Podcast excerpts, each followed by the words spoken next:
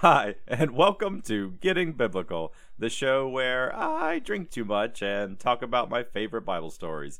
I am Matt Smith, your host, and thank you for joining us today. So, where do we start? Uh, let's go ahead and address the elephant in the room right off the bat. Welcome, you know, welcome back to the show. We, we uh, kind of disappeared on you a few months ago.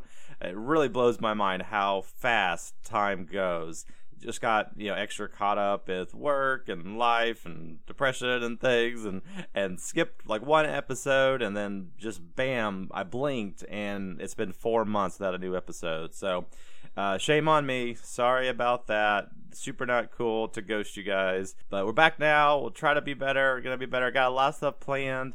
Uh, during the break while I was gearing up to get back on the horse, as it were.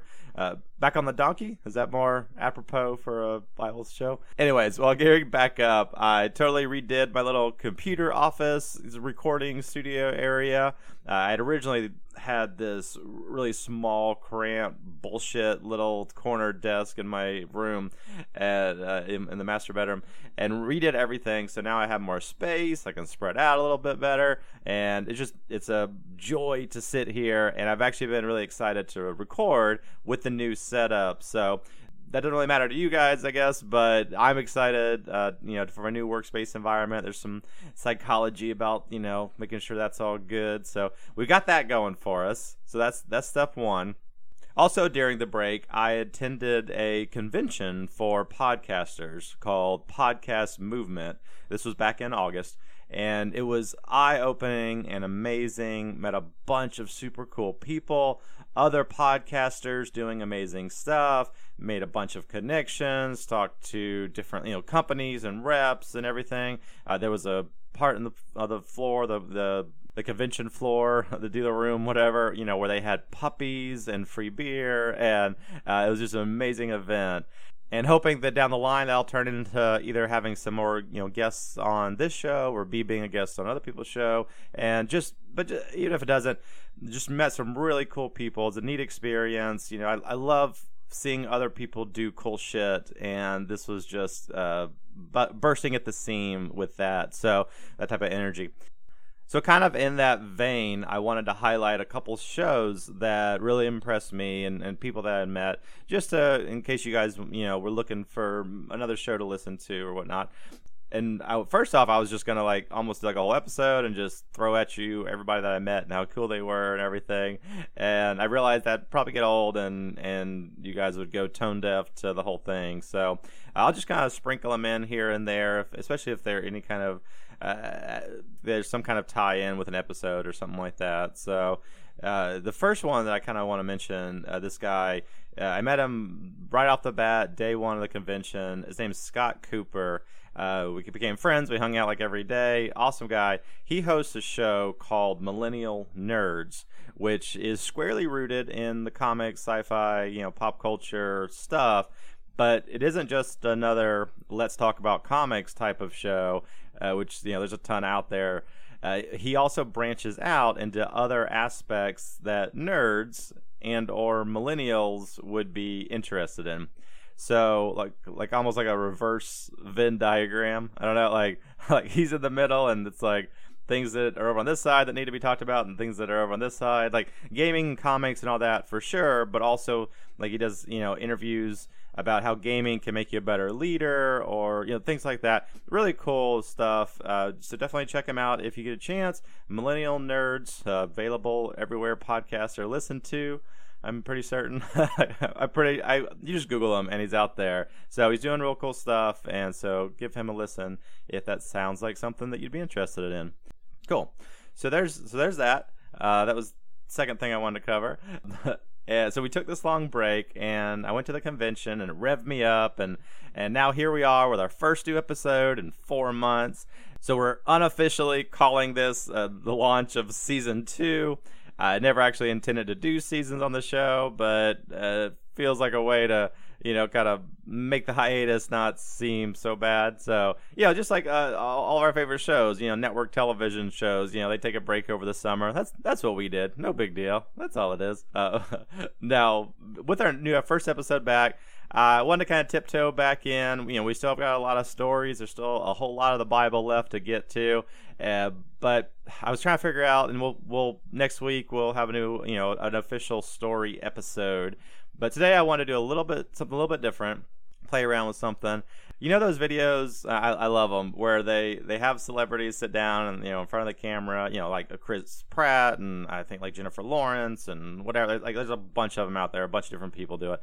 Where where they like pull up the like the when the when you type in a search result or, or not or when you type in a search into Google and it auto completes with the most popular things that people have searched for so that you know answering the you know web's most asked questions well, I had the idea to do that for the Bible. And so I've got my browser up over here. So in a second, we'll also just start typing stuff in and we'll see what those top questions are and see if they're fun to answer. And this might fail horribly and it might not be fun at all, but eh, we'll give it a shot. So that's what we're going to do today. But before that, as always, let's talk about what I'm drinking. So for today's episode, I am drinking a bourbon. Uh, I love my bourbons, as you know. And September here is National Bourbon Heritage Month. So that's kind of cool. And I decided to tie into that. And we're going a little higher class today. Uh, we're skipping over the bottom shelf at this time. No budget bottles today. Uh, we're going a little bit higher up uh, than I've gone on this show before, at least in the world of bourbon let's actually let's talk about bourbon and pricing real quick. Okay, just for FYI. So I drink a lot of budget booze on this show. I'm not sponsored. This is just a hobby, and they can get real expensive buying hundred dollar bottles of scotch every episode, every show. As much as I would love to do that, um, not uh, not happening. And when it comes to budgets, I like bourbons a whole lot because uh, it's the best to me, best bang for your buck. Now, here's uh, I don't know if we've gone over it before on the show, but if you don't know, here are the rules that by law a product has to like be or the process has to be in order for something to be called uh, straight bourbon. So one thing, the grain component, right? The mash bill, the thing that makes the whiskey, it has to be at least 51% corn for bourbon. You know, other scotches and stuff like that don't have that. That's just a bourbon thing. Uh, it has to be aged at least two years uh, before being released. So anything under two years can't legally be called bourbon. That's really more like moonshine until it gets that two year mark, uh, right? Just that fresh, clear. You know, that's how you get the color in whiskey, bourbon is from the barrel, from the aging process. It it kind of bleeds out and colors the the booze, the, the spirit. So uh, has to be aged at least two years. But if it's between two years and four years, you have to say on the bottle how old it is. If it's older than four years, then you don't have to say anything. So there's this weird like Scotch, you know, we get real fancy like like Lagavulin, right? You know, the, their flagships pretty much is a 16 year bottle. And that's so impressive to have this bottle of liquid that's been around for 16 years. Like when I drink a bottle of Lagavulin right now, the contents of that bottle, the liquid, the spirit, based on how old I am right now, those contents were first put in their barrel in Scotland before I was legally able to drink, and they've just been sitting there waiting for me this whole time uh, to uncork that bad boy. Uh, anyway, so that so they have all this prestigious like age statements on a lot of these Scotch bottles, and bourbon is almost like the reverse of that because when you see a sca- a Scotch that doesn't say how old it is, there's a little bit of like, oh, it's not no age statement. Like, what are they trying to sell me? And uh, yeah, there's obviously some really great stuff that doesn't have age statements and stuff like that. Uh, but it's just kind of like the stigma a little bit of it. Uh, whereas with bourbon, anything over the four years, you don't have to say how old it is. So that's actually kind of what you want is the no age statement.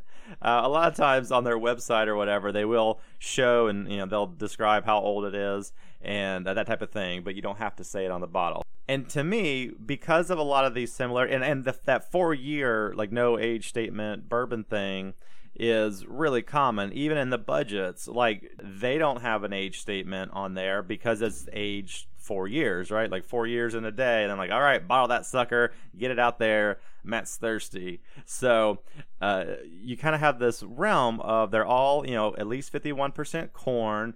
A lot of them have been aged four years. And there's definitely some differences in in them. And there's also there's some other stuff i'm leaving out about like the percentages that it has to be before it goes in uh, and like like the proofing all that kind of stuff. There's more requirements for bourbon but i'm not talking about that right now.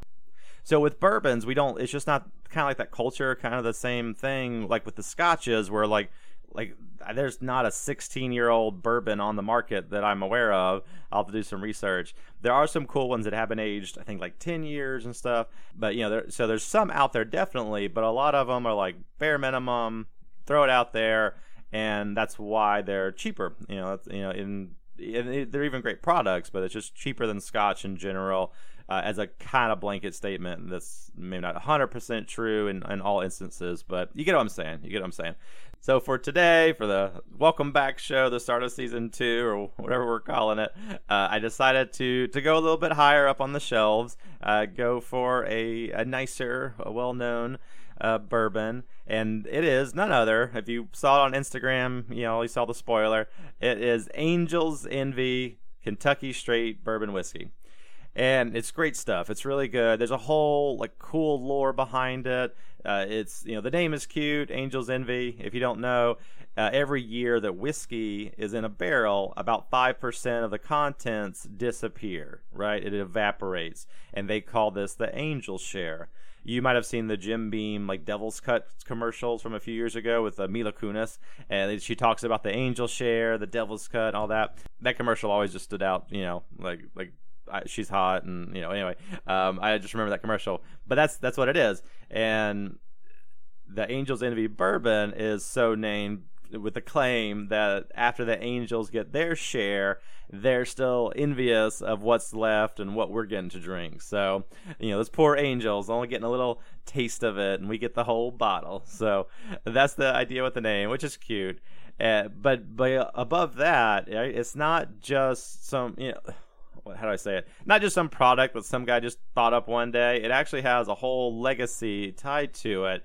Uh, Lincoln Henderson, which was like a legend, uh, worked in the industry for like all his life or whatever, you know. Um, and during his years, I mean, he he helped come up with brands like Woodford Reserve and Gentleman Jack and et cetera, et cetera. Right, just a, a guy that knew bourbon, knew you know whiskey, knew what he was doing, knew what he was talking about. His son Wes Henderson uh, so his son went to him like one day, I guess, and was you know like, "Hey, Dad, like you worked for these other companies all your life. Why don't you take what you know and make whatever you want to make yourself, and we'll have our own company." And that's how it got started. It was uh, like three generations, I think, of the Henderson family. Uh, Lincoln himself, unfortunately, passed away a little while ago, but uh, you know the company's still going based on what he started.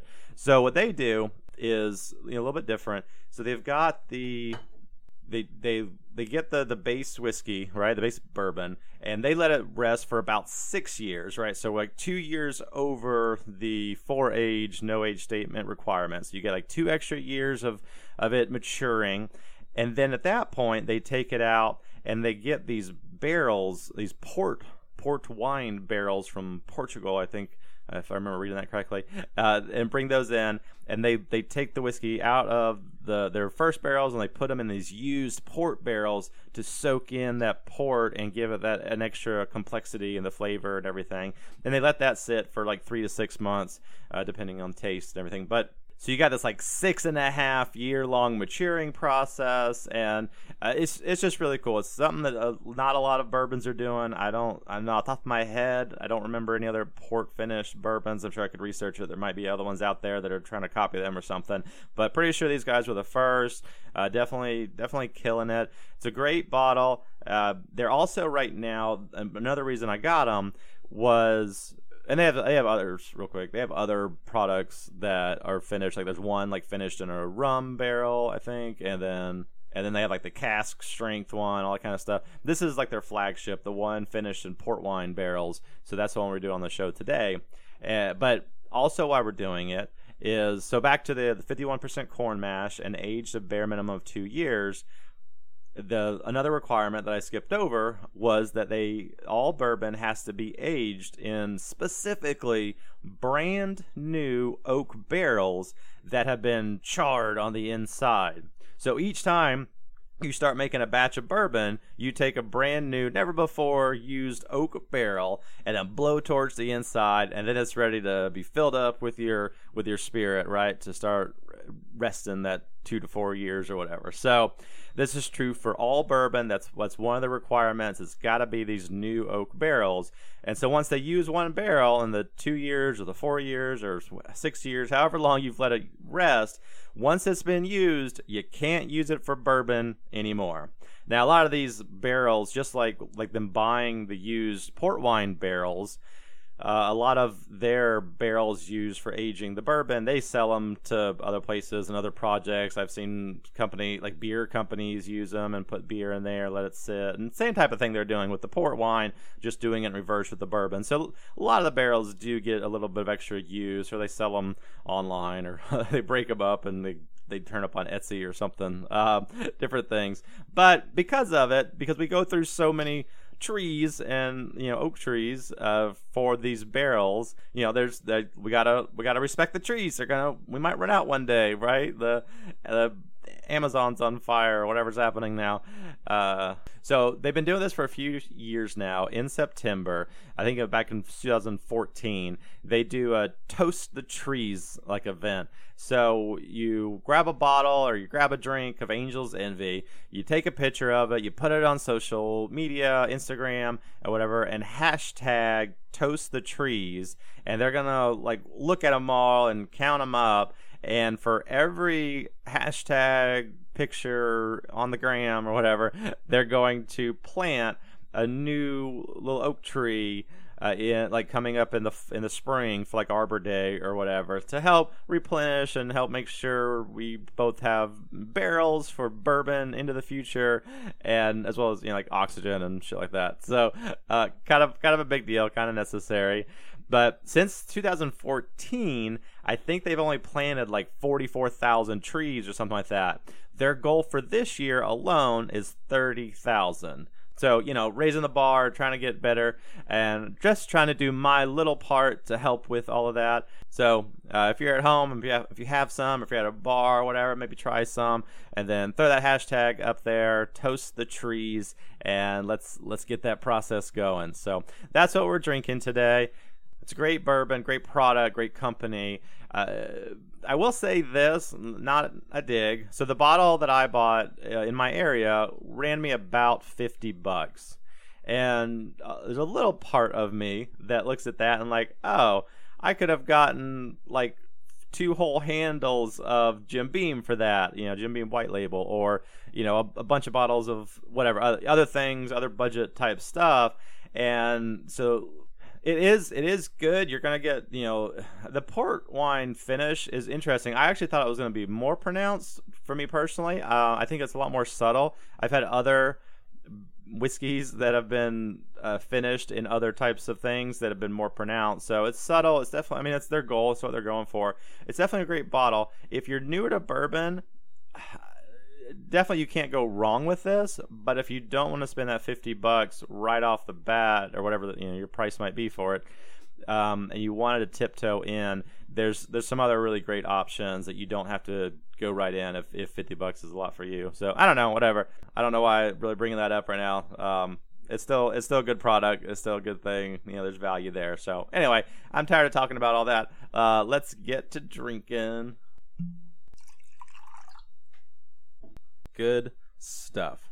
All right. So we talked about what I'm drinking. Now let's talk about Bible questions. Um, what the world desperately wants to know. So let me bring up Google over here. Actually, move the. Let me just move this bottle I put in my way by accident. All right. So I've got Google up, and where do I want to start?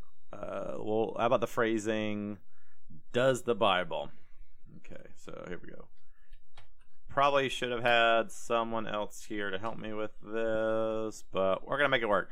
Okay, does the Bible? Oh, that's that's a really good one. I'm gonna save that one for a minute. That'll be our last one. I'm gonna go back to that one. Okay, second one. Second, the top one is too good. Does the Bible talk about cremation? That's interesting. That's a that's a burning question. No pun intended. Uh, that people are googling. Interesting. So, in short, uh, absolutely not. It does not talk about cremation. There's no mention of it specifically. Uh, we can see that the vast majority uh, let's say good guys in the Bible are buried, right? They have proper burials and you know a lot of graves are set up and tombs and all that kind of stuff. Uh, there are generally great pains taken to make sure there are proper burial, burials and and most of the time, not 100%, but most of the time, people who are burned after death are the bad guys or burned to death in a lot of situations. But, um, you know, there's kind of like, so you can see this the good guys get proper burial, the bad guys get burned or whatever. And there's definitely some kind of anecdotal evidence that, you know, burial good, cremation bad, but it's nowhere really specified or talked against. Now, you can definitely get into uh, you know belief systems and and whether Christian or Jewish or whatever that types of things and how it's how it's really evolved. But there's not really a, a that I remember that I that I know of not really a hard and fast like nope don't do this. So uh, it's more anecdotal. So boom question one. Let's keep going. Let me. Uh, it, does the Bible? Whoop, help if I miss. Okay. So does the Bible say not to eat pork. It does. That's pretty. That's pretty straightforward in there. It's in the Old Testament talking about kosher laws, and uh, it says that uh, maybe not pork per se, but it talks about clean and unclean animals, and pigs are definitely listed in that unclean category. So yeah, yeah, pork's a no-no in the Old Testament. Does the Bible contradict itself? Wow, that's a loaded question that I'm probably to do a whole other episode on. Um, yeah, we're not we're not talking about that one right now. Uh, sort of, kind of, depending on how you want to read it, it does or does not. It's a loaded it's a loaded question, almost a personal choice. Uh, it, well, we'll talk about it. I'm gonna do a whole other episode about that because there's some websites out there that are like, oh, here's all the times that it contradicts itself, and you look at them and you're like, that like isn't even a thing. What do you tell like this? That you're you are just you know pulling at little baby strings that that that's not what they're even talking about. You know, like I, I don't know, like some stupid shit. Like oh, and in the morning Joseph had eggs and then like another passage like you know and then today he had waffles and like how dare you like over here you said he had eggs and now you're saying he has waffles. Like i don't like what like was it maybe it was different mornings or something? Like like some of those times where they the contradictions that they pick are like really nitpicky. Uh, but anyway uh, we're gonna do a whole episode about that so anyway skip that. Um all right so let's try a new uh we said the bible does the bible say does the Bible say anything about tattoos? Okay, that's a cool one. So the thing about tattoos is it normally only talks about it like it says don't mark yourself for the dead. So there's this is an Old Testament part of the whole uh, same kind of time frame I think that when they were talking about kosher laws and stuff. And so it's like you know if, if a family member dies or a loved one dies, it's you know they I guess that was a lot of like tradition or whatever. It was thought that like they would like oh like they would like have like pottery and like scratch themselves and do stuff. And i don't know all this kind of, it was weird weird stuff. And that's what it was saying not to do. Like you can mourn people being dead don't mark your body. Don't scar yourself. Don't do that type of thing for the dead. So but that's all it says. It doesn't say you can't scarification or you can't do something just for the fun of it. It just says it don't do it for the dead. And that's kind of really all it talks about. You know, there's other inferences that Christians will make about like uh, the body, your body is a temple for the Holy Spirit, and like you shouldn't like you know fuck up that temple, that type of thing. But uh, like uh, it doesn't it doesn't say not to do tattoos. It really not in there. So does does the Bible say not to eat meat? Nope. Uh, the Bible is not specifically vegan, guys. Sorry. Uh, the amount of feasts that were made where they killed an animal, or even commandments for Passover about eating lamb, etc. Nope. meat eating meat is uh, in there a bunch, and it doesn't say not to.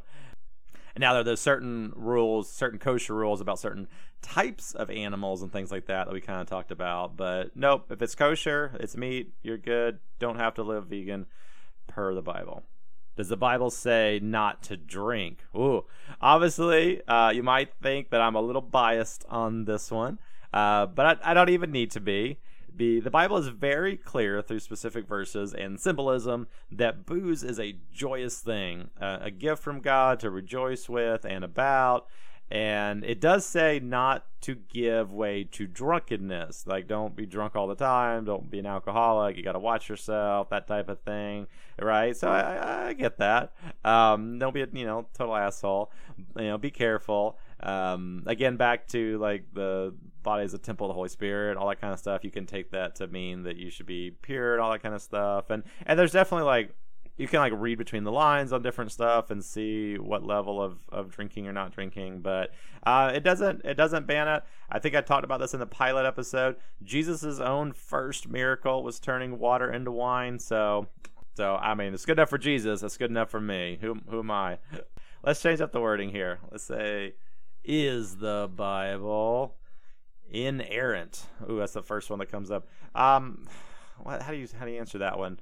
Uh, without error, like that's uh, it's hard to say. That's the it's the Bible. It's going to be what you think about it or whatever. Uh, that's that's impossible to answer. Is the Bible the oldest book? Okay, that's a hard one. Uh, it's hard to define. Like, what is a book? Is a handwritten diary a book? Then no, right? As a like we have ledgers and such written on papyrus that you know predate the Bible. Uh, so you know that's that's out, or you know like written even in stone tablets and shit like that. Like what's what is a book by definition? Uh, you know if if a book has to be printed on the pages, then maybe. Uh, there was a version of the Bible called the Gutenberg Bible, which was one of, if not the earliest books printed on a printing press. That was in like the 1450s or something. Uh, and the, but the Chinese used wooden block printing methods back in the 800s, so uh, they kind of win that one too. So that's a hard, vague definition of what the oldest book would mean. So I, I kind of think no. Um, but uh, yeah, that's how I feel. Is the Bible a primary source? Someone's trying to buy, write a uh, book report. It looks like, um, right, doing a research paper, trying to trying to get a quote in there. The answer is yes. By the way, a primary source would be the primary source you're using to write a paper. It, I mean, you can. It's yeah, it is. It's a it's a book. It's out there. It's the source that you're quoting. So that's that's easy. Is the Bible a history book? Ooh, okay. So again, it's what you believe. If you think that the Bible is a truthful uh, representation of how creation and how humanity came into existence, then for you it is a history book. Um, if you don't believe that, then it's not. I don't know. It's it's hard to say. There was this really cool book when I was in the UK in January. I can't remember if I was in Edinburgh, Scotland, or in London. I can't remember which museum I was at, but I was at one of them. I think it was London. I can't remember.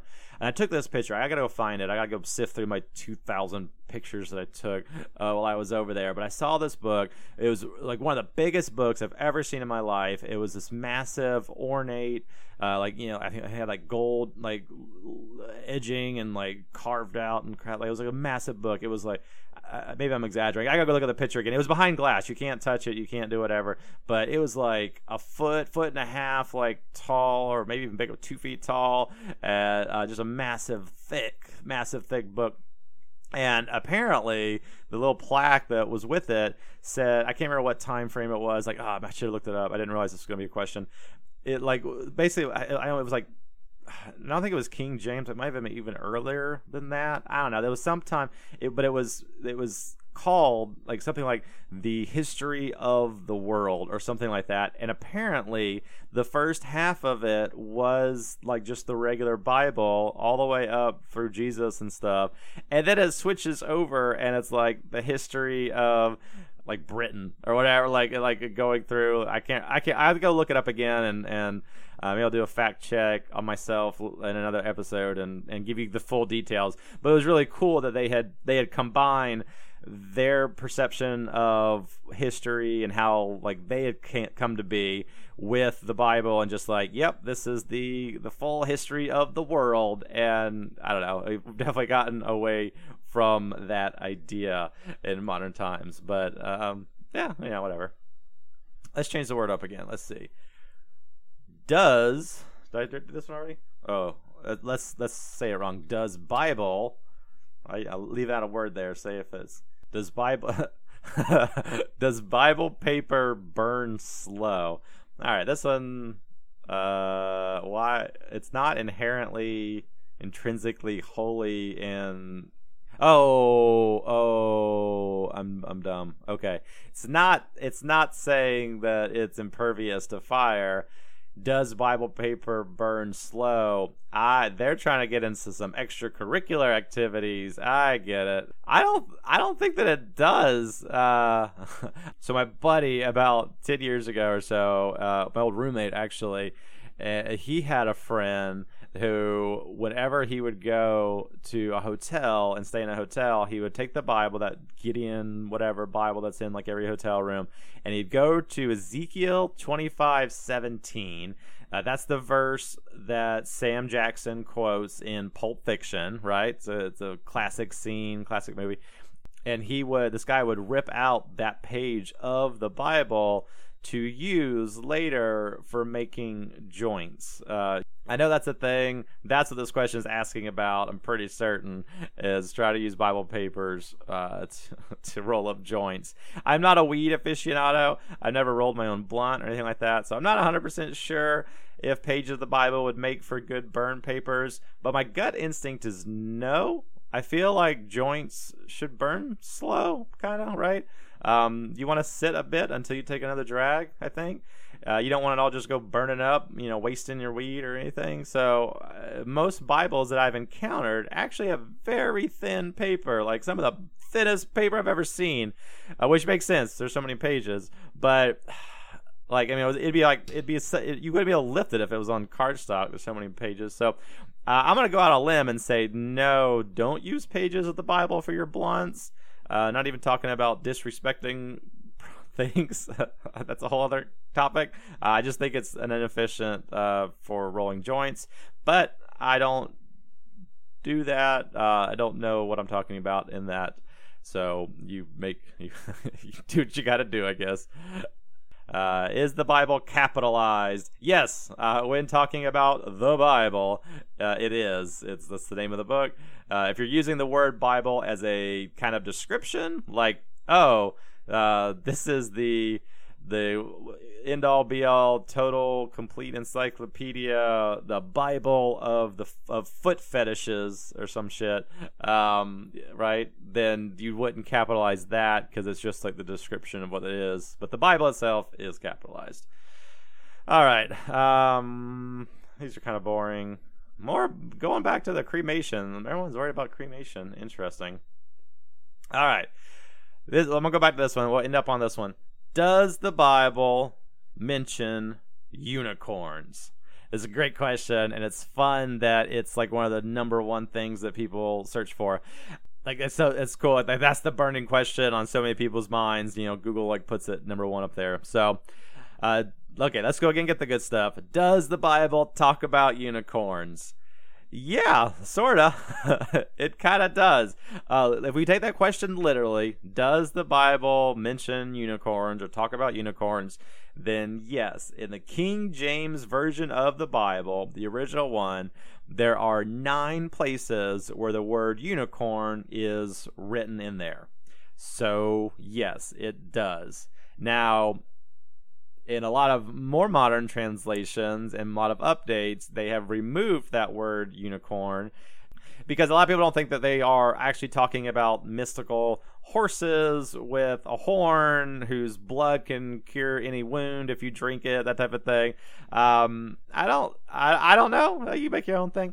All right, so if we look into it further, a lot of people think that oh no, it's just like a mistranslation, and they really meant like rhinoceroses or something, right? You know, they think about you know they've got a horn, and I don't know, they, they maybe that's what they're talking about. I don't subscribe to that. I don't believe that. Uh, I don't know if rhinoceroses were present in the area, the region, um, that things are taking place where they would talk about unicorns in the Bible. Uh, I think if you actually take it back to the Hebrew, the original Hebrew word in that spot that they're saying is unicorn is I'm not sure how to say it. Uh, Rami or like Reem or Reem. I, I can't I can't say it, but um, and it it a lot of evidence that points to it just talking about an ox, like a, wild ox that hasn't been tamed or whatever that type of thing. Uh, and I think that's probably probably what it's talking about whenever it says unicorn. But hey, I don't. It's not real clear. If you want to read all those nine passages that talk about unicorns and think that it's definitely talking about unicorns, then go for it. I don't know if it even changes the message that much. Uh, like it talks about it in, in Job, which we're gonna come up with, gonna do in a future episode, um, and I'll I'll pinpoint why and, and have the, the vision of or you know the the Im- the mental imagery of, of if there was a unicorn in that spot, uh, that type of thing. Uh, so yeah, it's cool stuff. You can you can choose to believe in unicorns or not, uh, depending on which version of the Bible you want to you want to read. So um, I'm I'm personally gonna say no on it, but hey, I'm not here to tell you what to do. So all right, uh, that was kind of a thing we did. um, there's a lot of other stuff on there. A lot of, I mean, the cremation. What does the Bible say about divorce? What does the Bible say about uh, does it say an eye for an eye? That type of thing. Ah, there's other stuff on here. We maybe go into it later. They're not as fun. I like talking about unicorns and rolling joints and stuff. Right? That's what this show is all about. So, anyway, welcome back to this show. We'll have new content next week. Uh, again, thank you guys for listening. Thank you guys for coming back. Um, sorry for ghosting you, but we're back now. Thanks so much. Hope you have a fantastic day. Cheers.